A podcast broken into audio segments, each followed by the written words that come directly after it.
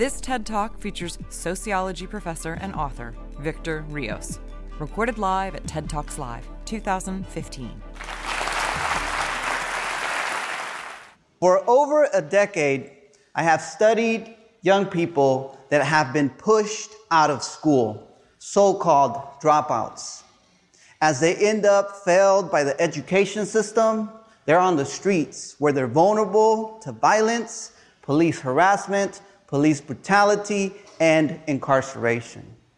I follow these young people for years at a time across institutional settings to try to understand what some of us call the school to prison pipeline. When you look at a picture like this of young people who are in my study, you might see trouble. I mean, one of the boys has a bottle of liquor in his hand. He's 14 years old, and it's a school day. Other people, when they see this picture, might see gangs, thugs, delinquents, criminals. But I see it different. I see these young peoples through a perspective that looks at the assets that they bring to the education system. So, will you join me in changing the way we label young people from at risk to at promise?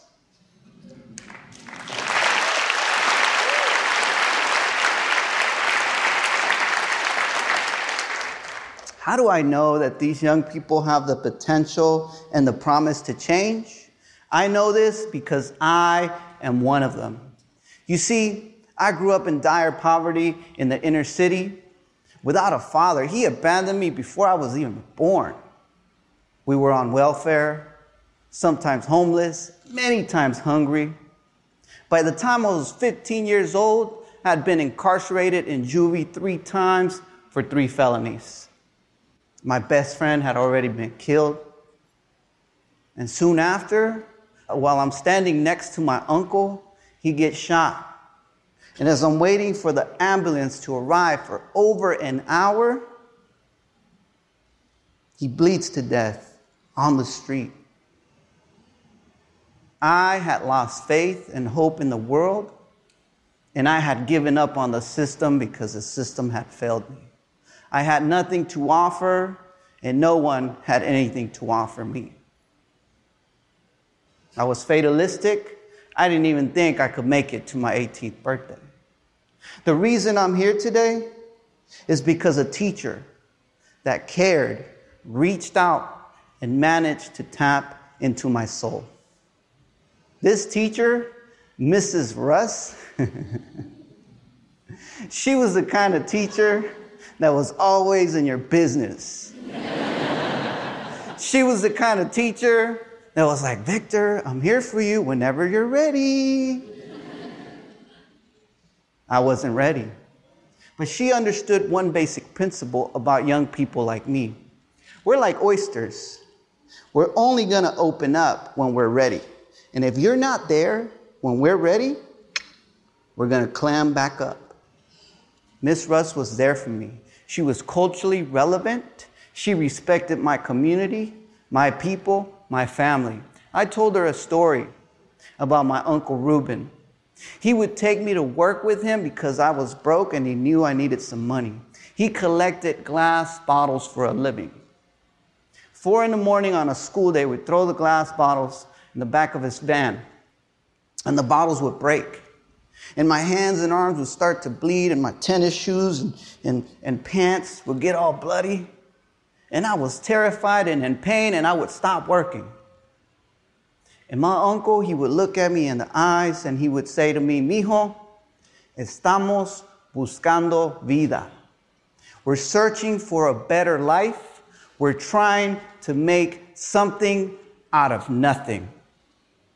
Mrs. Russ listened to my story welcomed it into the classroom and said, Victor, this is your power. This is your potential. Your family, your culture, your community have taught you a hard work ethic, and you will use it to empower yourself in the academic world so you can come back and empower your community. With Mrs. Russ's help, I ended up returning to school. I even finished my credits on time and graduated with my class.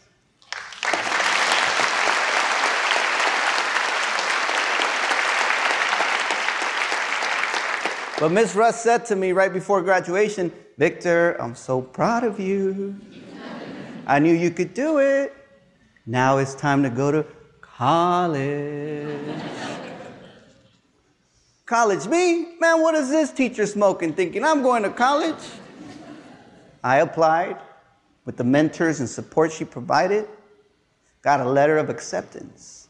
And one of the paragraphs read, You've been admitted under probationary status. I said, Probation? I'm already on probation. That don't matter. It was academic probation, not criminal probation. But what do teachers like Miss Russ do to succeed with young people like the ones I study? I propose three strategies.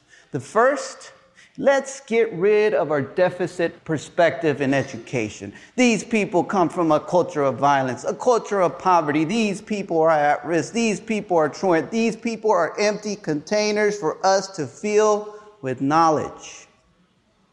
They have the problems, we have the solutions. Number two, let's value the stories that young people bring to the schoolhouse. Their stories of overcoming unsurmountable odds are so powerful, and I know you know some of these stories. These very same stories and experiences already have grit, character, and resilience in them. So let's help young people refine those stories. Let's help them be proud of who they are because our education system welcomes their families, their cultures, their communities, and the skill set they've learned to survive. And of course, the third strategy, being the most important, resources. We have to provide adequate resources to young people. Grit alone isn't going to cut it. You can sit there and tell me all you want. Hey, man, pick yourself up by the bootstraps. But if I was born without any straps on my boots, how am I supposed to pick myself up?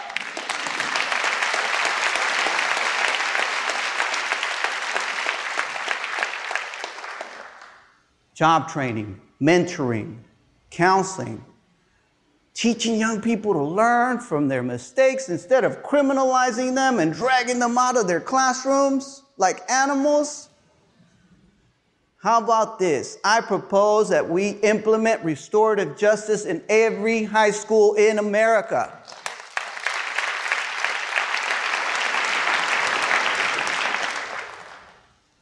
So we went out to test these ideas in the community of Watts in LA with 40 young people that had been pushed out of school. William was one of them. William was the kind of kid that had been given every label he had dropped out. He was a gang member, a criminal. And when we met him, he was very resistant. But I remember what Miss Russ used to say Hey, I'm here for you whenever you're ready. so over time, over time, he began to open up. And I remember the day that he made the switch.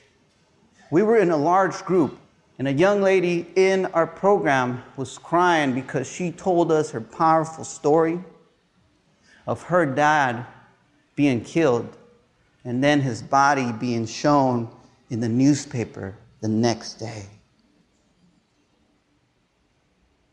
And as she's crying, I don't know what to do, so I give her her space, and William had enough.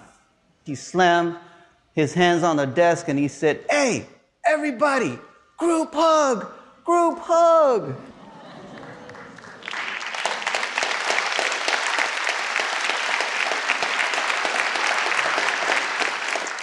This young lady's tears and pain turned into joy and laughter, knowing that her community had her back.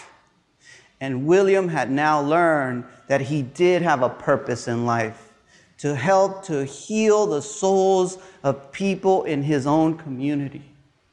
He told us his story.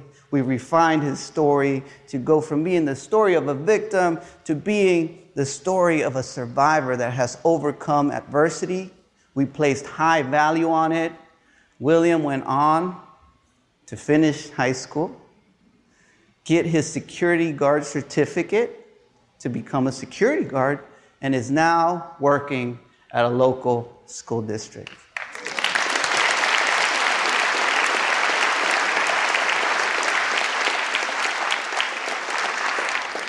Mrs. Russ's mantra, her mantra was always when you teach to the heart, the mind will follow.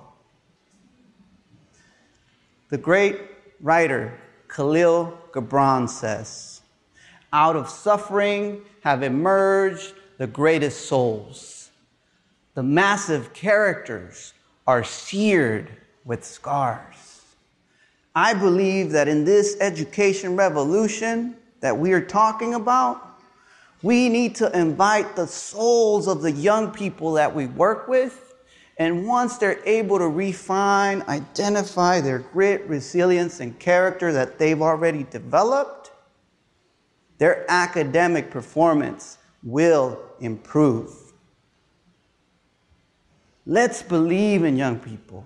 Let's provide them the right kinds of resources. I'll tell you what my teacher did for me. She believed in me so much that she tricked me into believing in myself. Thank you. For more TED Talks, go to TED.com.